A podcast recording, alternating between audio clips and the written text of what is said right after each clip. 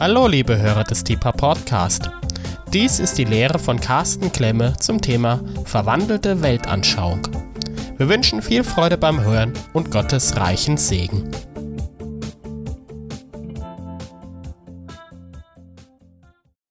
Gut, aber ich fange schon mal an. Und zwar wollen wir heute Abend zusammen nachdenken über die verwandelte Weltanschauung oder man kann auch sagen den erneuerten Sinn oder die, ähm, die geistliche Art, Dinge zu sehen. Ach, guck mal hier, so ist gut. Ja.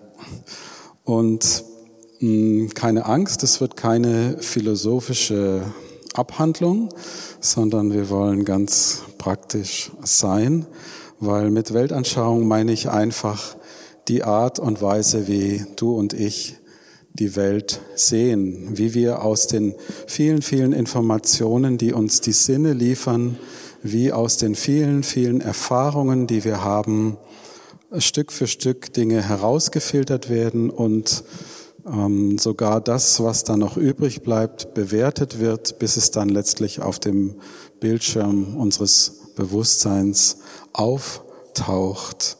Und die verwandelte Weltanschauung ist also nichts anderes als der Sinn Jesu Christi, den wir immer mehr haben dürfen. Und ich möchte euch zuerst zwei ganz persönliche Geschichten erzählen, die ich selbst ähm, vor kurzem erlebt habe. Einmal war doch jetzt die Mehrkonferenz und mh, mm, da sprach ein Inder wo habe ich denn den Namen hier aufgeschrieben? Vishal Mangalwadi sprach, ein indischer Philosoph. Und ich dachte, jawohl, ein indischer Philosoph, christlich natürlich. Klar, er wird, es ist wenig wahrscheinlich, dass er auf der Mehrkonferenz über hinduistische Meditationspraktiken äh, sprechen wird.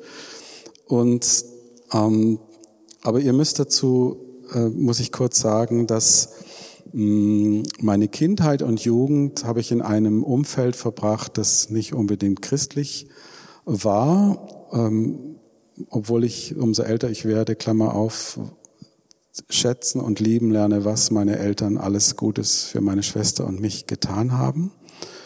Mm, aber so mit 13 kam ich dann in die sogenannte linksalternative Szene und das war eben die, die Weltanschauung, die Art und Weise, wie wir damals die Welt gesehen haben, war eben sehr kritisch dem, ich sag mal, der westlichen Zivilisation, dem, dem System, in dem wir alle leben, eingestellt. Und ich äh, merke manchmal immer mal wieder, wie das immer noch irgendwo in den Tiefen meines, meines, der diversen Filter ähm, vorhanden ist und wenn zum Beispiel irgendwie von Umweltkatastrophen berichtet wird oder von Ausbeutung von irgendwelchen armen Kindern in Pakistan oder irgendwelche äh, Rohstoffe, damit wir unsere iPads und so haben, ja, dann denke ich ihm, jawohl, das ist einfach so, so eine kaputte, so ein kaputtes System hier und überhaupt, ne? Und dann, und, und dann, äh, meine Frau und ich, wir setzten uns dann vor den Bildschirm vom Livestream von der Meer und ich dachte, yes,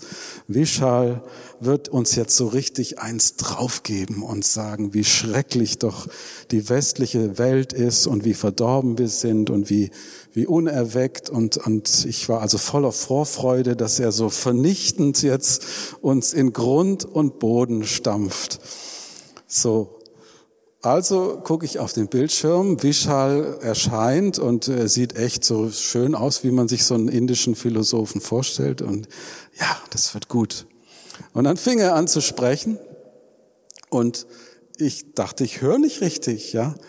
Der, der fing dann einen Lobpreis an auf die westliche Welt, auf die Errungenschaften unserer Zivilisation und wie sehr das alles mit der Bibel zusammenhängt, angefangen von den von den Klöstern, wo selbst im Mittelalter einfach eine Kultur der Bildung, eine Kultur der, ähm, der wo Architektur, Musik, äh, Literatur äh, gelehrt wurden, also einfach äh, wie kulturprägend die Bibel in unserem westlichen System war Und irgendwie passte mir das, ich wollte eigentlich gern was anderes hören. Aber umso mehr er sprach, umso mehr merkte ich, wie das da oben bei mir im Kopf irgendwie anfing, Klick zu machen.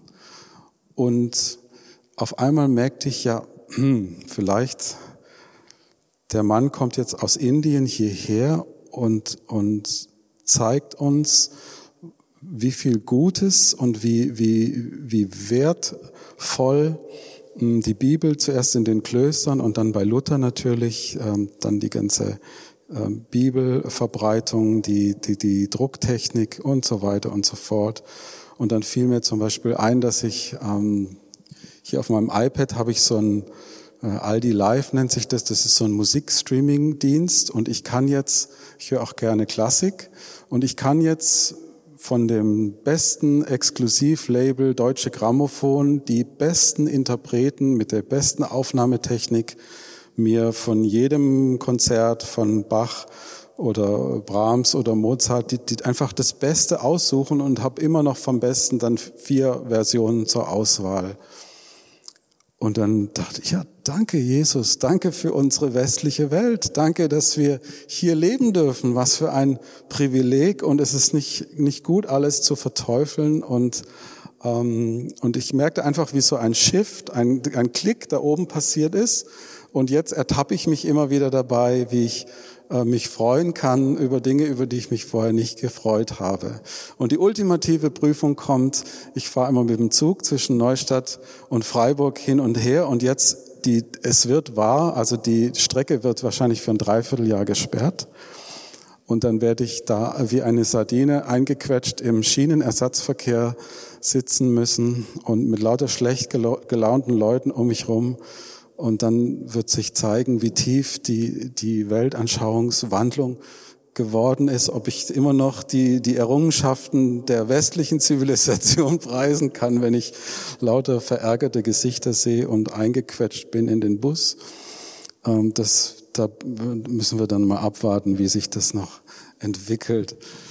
So, also es hat sich einfach ein, eine, eine völlig neue Sichtweise eingestellt und es, es wurde mir sozusagen geschenkt durch das, was der Inder gesagt hat, äh, eine, einen, einen großen, oder ich sag mal so, ein, eine, eine Wahrnehmung, wie ich eben die Welt anschaue, mit neuen Augen zu sehen. Und was, ähm, ja, wie soll ich sagen, das hat der Herr zwar gemacht durch diesen Mann, aber den Stream einschalten und sich diesem Neuen aussetzen, das kann natürlich äh, nicht mir jemand anders abnehmen, sondern ist äh, der, der, der Teil, den ich dazu beitragen musste, war eben der, ähm, die sich, sich, ähm, sich dafür zu öffnen und überhaupt ähm, den Zugang dafür zu schaffen. Ich möchte euch noch ein anderes Beispiel erzählen, das war auch erst kürzlich.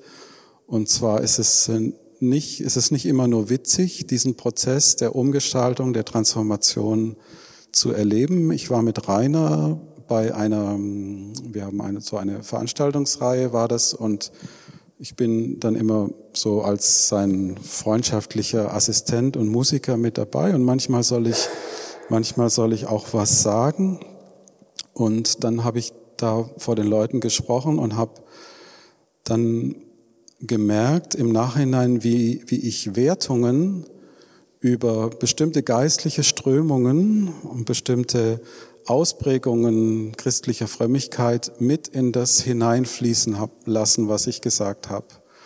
Und als ich dann abends im Bett lag äh, von unserer Gastfamilie, dann war das wirklich so, wie der Rainer das manchmal sagt, die schreckliche Schönheit war auf mir und es war wirklich so, wie, wie wenn die Hand des Herrn auf mir war und, und ich sage es jetzt mal mit eigenen Worten, wie wenn Gott zu mir gesagt, ja, du kannst gerne deine Meinung haben zu bestimmten geistlichen Strömungen und Richtungen, aber wenn du zu Leuten sprichst und wenn du ähm, gefragt wirst, zu dienen anderen Menschen, auch mit dem, was du sagst, dann ist es nicht gut, meine persönliche Meinung zu bestimmten geistlichen Richtungen und Wertungen da hineinfließen zu lassen und auch Negatives ähm, sozusagen über die Braut Jesu, die sich ja in verschiedensten Formen ausprägt, da hineinfließen zu lassen. Das gehört da nicht hin. Und es war wirklich, ähm, es war richtig heftig, ja. Und und seitdem, also jetzt werde ich mich hüten wie ein Luchs, irgendwas Negatives so durchschimmern zu lassen, was vielleicht war, aber vielleicht auch völlig falsch ist. Ne? Und so hat hier auch ein Sinneswandel stattgefunden in meinem Herzen. So, das meine ich, wenn wir von der verwandelten Weltanschauung sprechen. Und was bewirkt das? Das bewirkt, dass wir überrascht werden. Ja, natürlich brauchen wir auch Routine und das immer alles, ähm, dass wir unsere Sicherheit haben und unseren geregelten Tagesablauf, aber es ist absolut erfrischend und belebend, wenn du, du läufst so dein Ding jeden Tag, dum, dum, dum, dum, blub, blub, blub, und auf einmal geht ein Licht auf und du kannst auf einmal Dinge mit anderen Augen sehen. Das ist so schön und so bereichernd. Und das ist das, was ähm, der Herr in uns machen möchte durch diese verwandelte Weltanschauung. Und natürlich wird die entscheidend geprägt in unserer Kindheit. Ja, es macht eben was aus, ob du in einem Slum aufwächst, in einer Hütte, in einer Lehmhütte oder als Eskimo-Kind irgendwo in Grönland oder eben in einem deutschen sterilen Krankenhaus das Licht der Welt erblickst. So beginnt schon mit dem Punkt unserer Geburt die, die die Phase, wo eben, natürlich gibt es auch einige Sachen, die genetisch vorgegeben sind, aber das meiste wird eben geprägt durch unsere Eltern, durch die Umwelt, durch die Familie und später, wenn wir dann ähm, so ins Erwachsenenalter kommen, in der Phase der Pubertät, wo wir dann ganz wichtig ist, in welchem Kreisen wir uns bewegen und was für eine, eine Gruppe das ist. So, ich möchte euch einmal vorlesen, was äh, denn Wikipedia sagt zu Weltanschauung. Unter einer Weltanschauung versteht man heute vornehmlich die auf Wissen, Überlieferung, Erfahrung und Empfinden basierende Gesamtheit persönlicher Wertungen, Vorstellungen und Sichtweisen, die die Deutung der Welt, die Rolle des Einzelnen in ihr, die Sicht auf die Gesellschaft und teilweise auch den Sinn des Lebens betreffen. Sie ist damit die grundlegende kulturelle Orientierung von Individuen, Gruppen und Kulturen, werden diese Überzeugungen reflektiert und systematisiert und fügen sich so zu einem zusammenhängenden Ganzen, dann kann man von einer geschlossenen Weltanschauung sprechen. Also wir sehen hier die Weltanschauung, das ist nicht, wenn du dich mit Freunden abends beim Glas Rotwein zusammensetzt und es kommt so eine nachdenkliche Stimmung auf und man fängt dann an, so über Gott und die Welt zu philosophieren. Das ist auch ganz nett, aber davon reden wir überhaupt nicht, sondern wir reden davon, wie wir die Welt einfach sehen. Und das ist wichtig für unser Beten, weil wenn wir einfach nur immer unsere Meinungen und Wertungen sozusagen ausbeten, dann besteht die Gefahr, dass wir aus einer religiösen Blase heraus Dinge projizieren, äh, die aber nicht unbedingt, wie soll ich sagen, der Wille, mit dem Willen Gottes etwas zu tun haben. Zum Beispiel zogen im 30-jährigen äh, Krieg durch Europa damals Heere, es gab protestantische Heere, es gab katholische Heere, und sicher waren da auch so Militärgeistliche dabei und die einen haben äh, gebetet, Herr, lass uns die Abgefallenen vernichten und die anderen beten, Herr, lass uns diese Papsttreuen vernichten oder was weiß ich. Also, ähm, oder was mir jetzt gerade einfällt, wenn zum Beispiel während des äh, amerikanischen Bürgerkrieges in den Südstaaten ein, ein ganz frommer ähm, Besitzer einer Plantage, der eben Sklaven hat, dann, äh, wo die Sklaven auch, was weiß ich, in Ketten gelegt werden oder ausgepeitscht werden und ähm, der dann betet, Herr, lass, lass, gib nicht, dass meine Sklaven irgendwelche dummen Gedanken bekommen oder auf einmal abhauen wollen und so. Und ähm, so gibt es einfach Bereiche und Dinge, die der Erneuerung bedürfen, die, die, wo wir noch nicht den Sinn Jesu Christi in uns tragen. Und wenn sich dies, und jetzt um den Bezug zum Gebetshaus herzustellen, wenn sich dies in unserem Beten dann auch niederschlägt, dann können wir uns fragen, ob wir wirklich nach Römer 12, Verse 1 bis 2 beten. Und da heißt es, richtet euch nicht länger nach den Maßstäben dieser Welt, sondern lernt in einer neuen Weise zu denken. Ich lese es nochmal vor. Richtet euch nicht länger nach den Maßstäben dieser Welt, sondern lernt in einer neuen Weise zu denken, damit ihr verändert werdet und beurteilen könnt, ob etwas Gottes Wille ist. Wir sollen uns nicht den Maßstäben dieser Welt gleichstellen. Und das heißt eben nicht, dass wir alles verteufeln, was in dieser Welt ist, sondern die Bibel sagt ganz einfach, dass die Welt ihn, den Mensch gewordenen Sohn Gottes, nicht erkannt hat. Johannes 1, Vers 9 bis 11, das war das wahre Licht, das alle Menschen erleuchtet, das in die Welt gekommen ist. Er war in der Welt und die Welt ist durch dasselbe gemacht und die Welt erkannte es nicht. Die Welt erkannte es nicht. Und für mich hört sich das nicht moralisierend an, sondern einfach eine, das ist eine nüchterne und klare Feststellung. Die Welt kann, also die Welt meint natürlich nicht die geschaffene Schöpfung, sondern die, die Welt, die wir Menschen erbaut haben, sozusagen, mit unseren Werten, mit unserer Technologie, mit unserer Geschichte. Und nach diesen Maßstäben sollen wir uns nicht richten, sondern eine Erneuerung erleben. Die Welt taugt nicht als Sinngeber, als Wunschbringer, als Deuter. Und die Bibel nennt diesen Prozess tatsächlich, im Griechischen steht hier das Wort Metamorphose.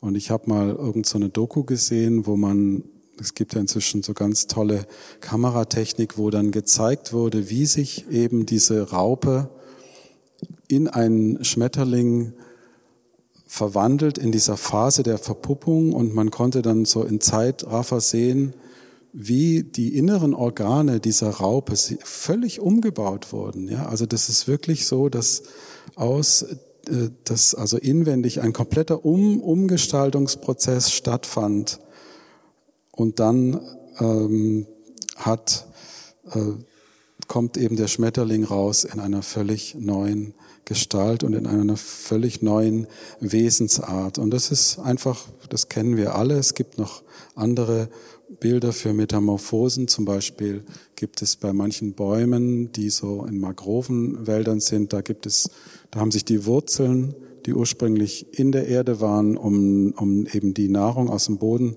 zu ziehen, verwandelt in Stützpfeiler. Ja, das wird auch in der Biologie als Metamorphose bezeichnet. Das heißt, es bekommt eine völlig neue Funktion, eine völlig neue ähm, Deutung sozusagen. Und ich möchte euch jetzt einmal ganz kurz zwei biblische Beispiele zeigen, wie das auch in der Bibel zu finden ist. Und zwar geht es um Josua und den Kampf um Jericho.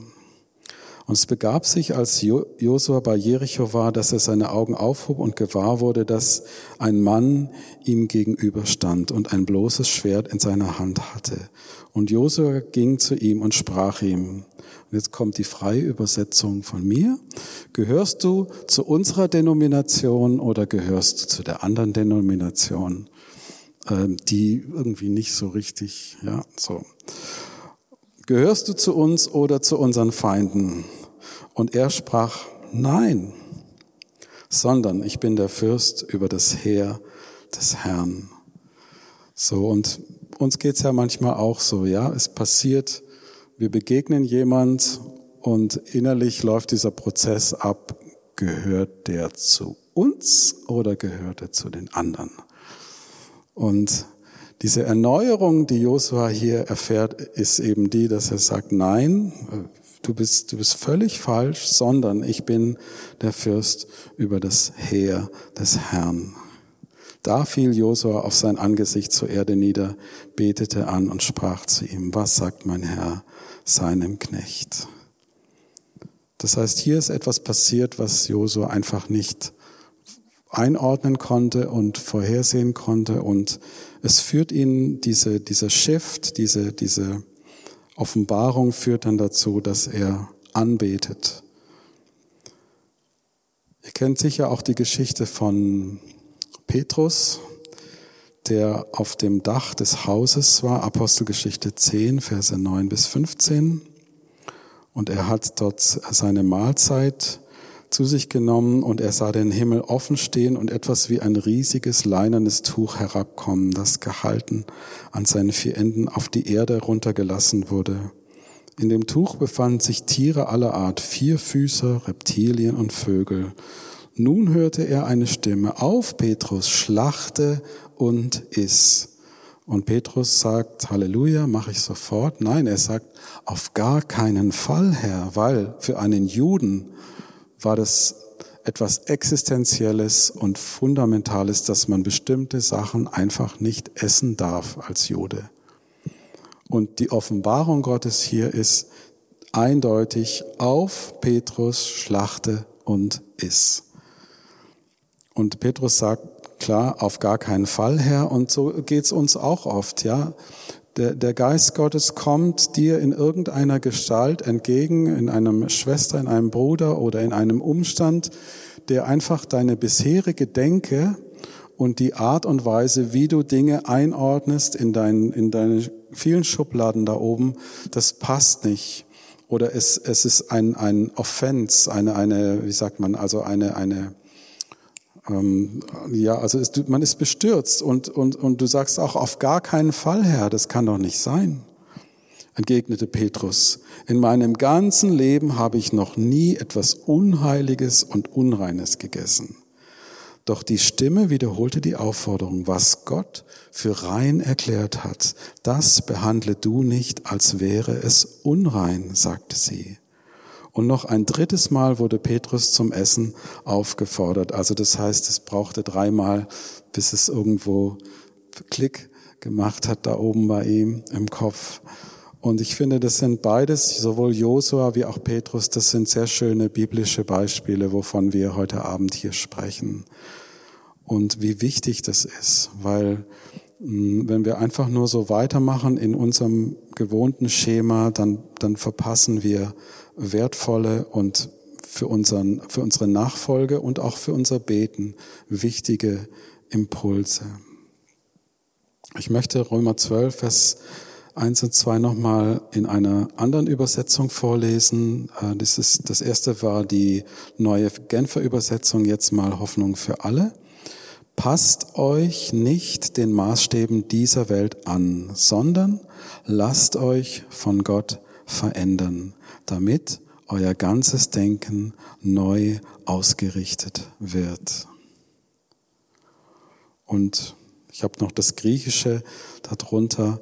Ähm, einfach so, ich habe mal ein bisschen Bibelgriechisch gelernt und ich tue es jetzt mal ganz frei übersetzen. Äh, tut euch dem System dieses Zeitalters nicht gleichstellen, sondern werdet erneuert in eurem Sinn, Nus, durch diese Metamorphose, ähm, die, ja, die Gott bewirkt. Also es ist, es ist etwas, ähm, es ist etwas, was wir dazu tun können, wo wir uns öffnen müssen, wo wir uns zur Verfügung stellen müssen für diesen Prozess. Aber der eigentliche Prozess geschieht durch ein souveränes Handeln Gottes. Und interessanterweise genau das gleiche Wort Metamorphose kommt auch in unserem Gebetshaus Lieblingsbibelvers 2. Korinther 3, Vers 18 vor. Ja, wir alle sehen mit unverhülltem Gesicht die Herrlichkeit des Herrn. Wir sehen sie wie in einem Spiegel. Und indem wir das Ebenbild des Herrn anschauen, wird unser ganzes Wesen so umgestaltet. Und hier steht wieder genau das gleiche Wort, Metamorphose. Durch das Anschauen des Ebenbildes des Herrn wird unser Wesen umgestaltet, so dass wir ihm immer ähnlicher werden und immer mehr Anteil an seiner Herrlichkeit bekommen. Und hier nochmal die klare Aussage, diese Umgestaltung ist das Werk des Herrn. Sie ist das Werk seines Geistes. Von Jesus heißt es, er brauchte von niemanden ein Zeugnis. Er wusste, was in den Menschen war. So, so ist unser Jesus. Man muss ihm nicht irgendwie erklären, ja, Jesus, das ist jetzt so und so und äh, da musst du aber das noch berücksichtigen und da und so. Jesus wusste ganz genau, was Sache ist. Man konnte ihm nichts vormachen. Und wenn du und ich, wenn wir erneuert sind in unserem Sinn, in unserem Denken, in der Art, wie wir Dinge wahrnehmen, in der Art, wie wir, wie wir durch den Tag gehen, ganz normal, nicht überfromm, sondern ganz normal, dann wenn dieses, dieses Werk des Umgestaltens, der Metamorphose ähm, sich vollzieht, dann lernen wir mehr und mehr die Dinge eben so zu sehen, wie Jesus es sieht. Ganz einfach. Und, und das führt dann dazu, dass wir eine klare und präzise Sicht haben von den Dingen. Und wir brauchen auch nicht jemand oder irgendwas, was uns immer alles erklärt, sondern wir werden verändert und der Heilige Geist zeigt uns Dinge und wir, wir bekommen mehr und mehr eine geistliche Sicht. Nicht eine überfromme Sicht, sondern eine geistliche, klare Sicht davon, wie die Dinge sind. Und so zum Abschluss möchte ich euch ein, ein Bild dafür noch geben für diesen Prozess. Und das ist so dieses Bild vom Töpfer. Ihr seht hier verschiedene Phasen. Erstmal nur dieser Klumpen Lehm und wie der Töpfer aus diesem Klumpen, der wirklich nicht besonders ansehnlich ist, ein schönes Gefäß formt. Und ich glaube, dass es immer verschiedene Deutungsebenen in der Bibel gibt natürlich ist Jerusalem und Jeremia und Abraham sind nicht nur mythische Gestalten, sondern sind auch reale historische Dinge. Ja, du kannst nach Jerusalem fahren. Das ist nicht nur ein Gleichnis Jerusalem, ja, sondern es gibt wirklich Jerusalem.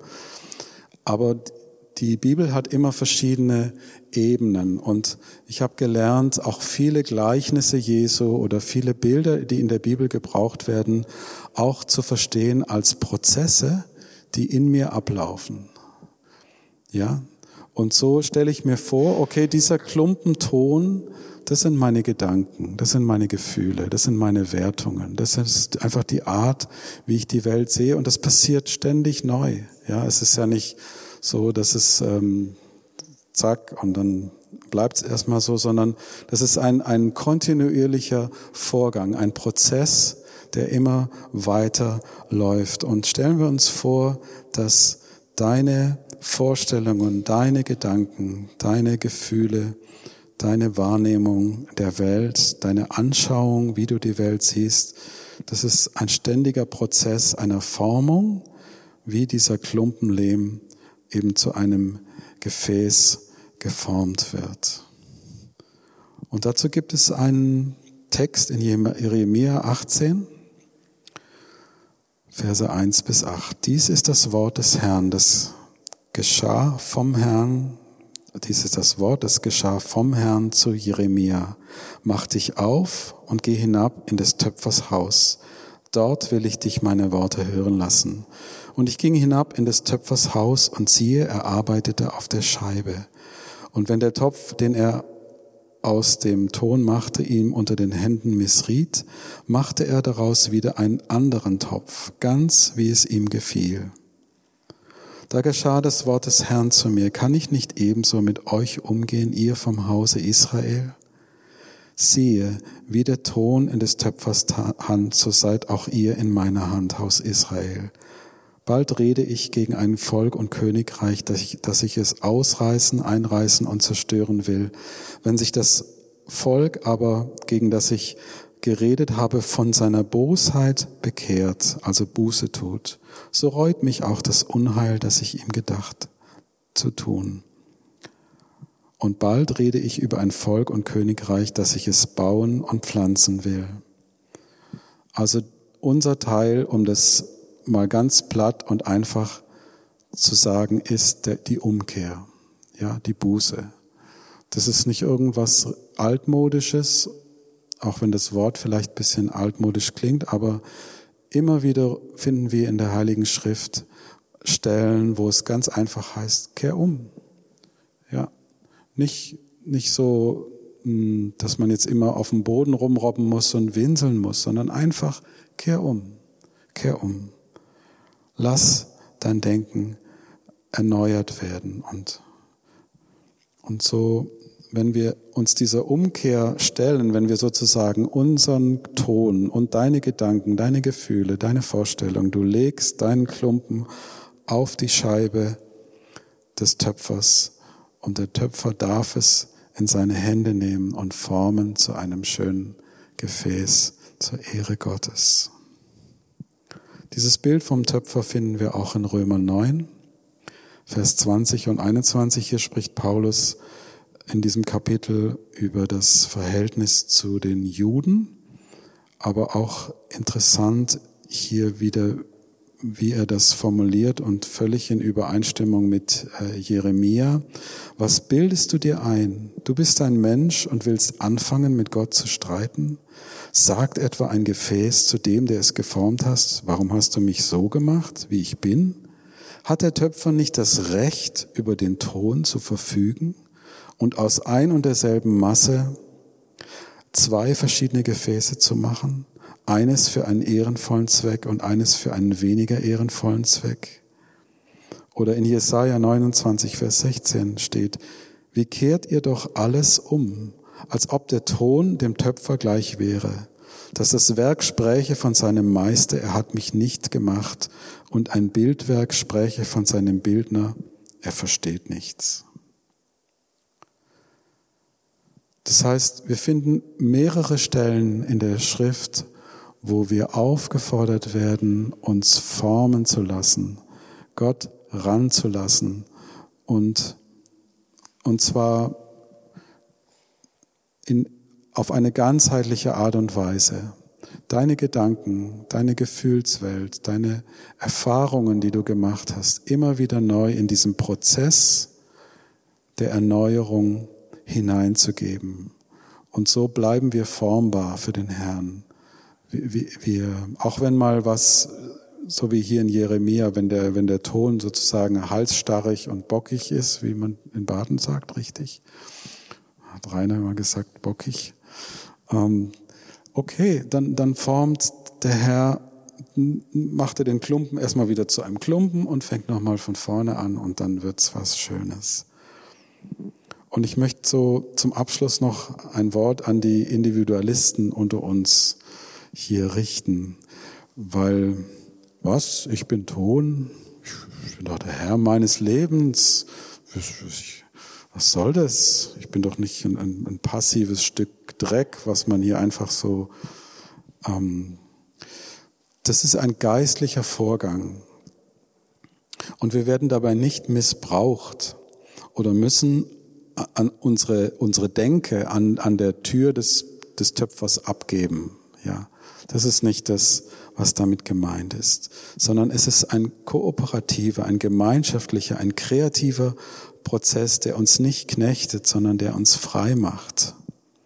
Ich kann wirklich sagen, dieses, zum Beispiel, was ich am Anfang gesagt habe, diese Erfahrung mit dem Inder, der auf einmal mir hilft, ein neues, ein neues, einen neuen Blick zu bekommen auf die Welt, in der wir im Westen hier leben. Ja, das, ähm, ich fühlte mich jetzt nicht irgendwie missbraucht oder überrumpelt, sondern ich bin dankbar dafür. Ich bin wirklich sehr dankbar dafür. Und so ähm, möchte ich euch einladen, dass ihr neu sucht, diesen Ort der Umkehr in dem Sinne, dass ihr bereit seid, eure Gedanken, eure Vorstellungen, auch eure religiösen Vorstellungen immer wieder neu in die Hand des Töpfers zu legen, sozusagen euer Ding auf die Scheibe des Töpfers zu legen und zu sagen, Herr, forme diese Gedanken, forme diese Gefühle, die gerade in mir hochsteigen. Mache mich Jesus ähnlicher. Darum geht es in der Nachfolge Jesu, um mehr zu werden wie Jesus. Und so möchte ich euch einladen, dass wir zusammen aufstehen und ich möchte zum Abschluss die Worte aus Jesaja 64, Verse 8 bis 11 vorlesen.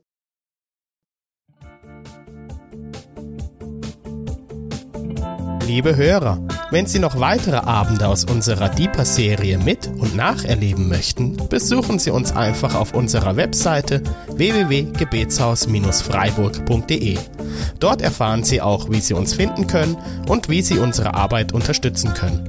Wir hoffen, Sie hatten viel Freude beim Hören und wünschen Ihnen noch Gottes reichen Segen.